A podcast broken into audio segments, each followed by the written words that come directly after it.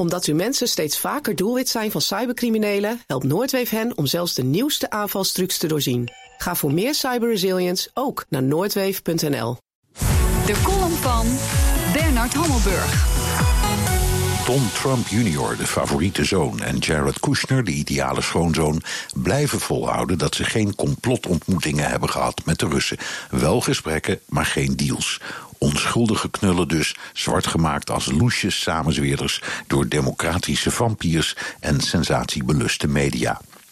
Totdat de speurtocht van het congres en de speciale onderzoeker Robert Mueller iets concreets heeft opgeleverd, hebben ze het voordeel van de twijfel. De argumentatie van Trump Jr. klinkt plausibel en krijgt in het From Russia with Lies feuilleton opmerkelijk weinig aandacht. Ja, hij heeft contact gehad met dubieuze Russen die hem schadelijke informatie over Hillary Clinton hadden beloofd, maar bij nader inzien ging het over de adoptie van Russische kinderen. Waarom geloof ik hem op dit punt? Omdat de adoptiekwestie een gigantische hete aardappel is, waarover Poetin waarschijnlijk meer de pest in heeft dan over dat hele Russia-gate.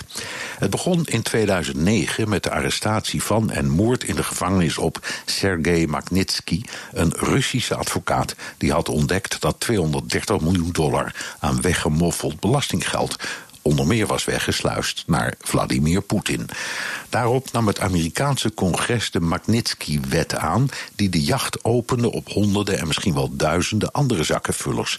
44 daarvan hadden Amerikaanse bankrekeningen die prompt werden geblokkeerd.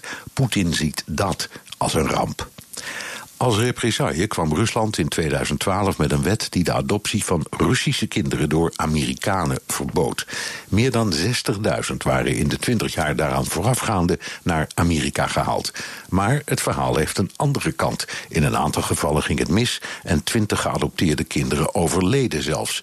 De Russische Dima Yakovlev-wet is genoemd naar een kleuter die stikte toen zijn ouders in Virginia hem negen uur lang in de auto hadden opgesloten. Het tot grote protesten in Rusland, hoewel de Moscow Times becijferde dat in diezelfde 20 jaar in Rusland zelf 1200 geadopteerde kinderen waren overleden.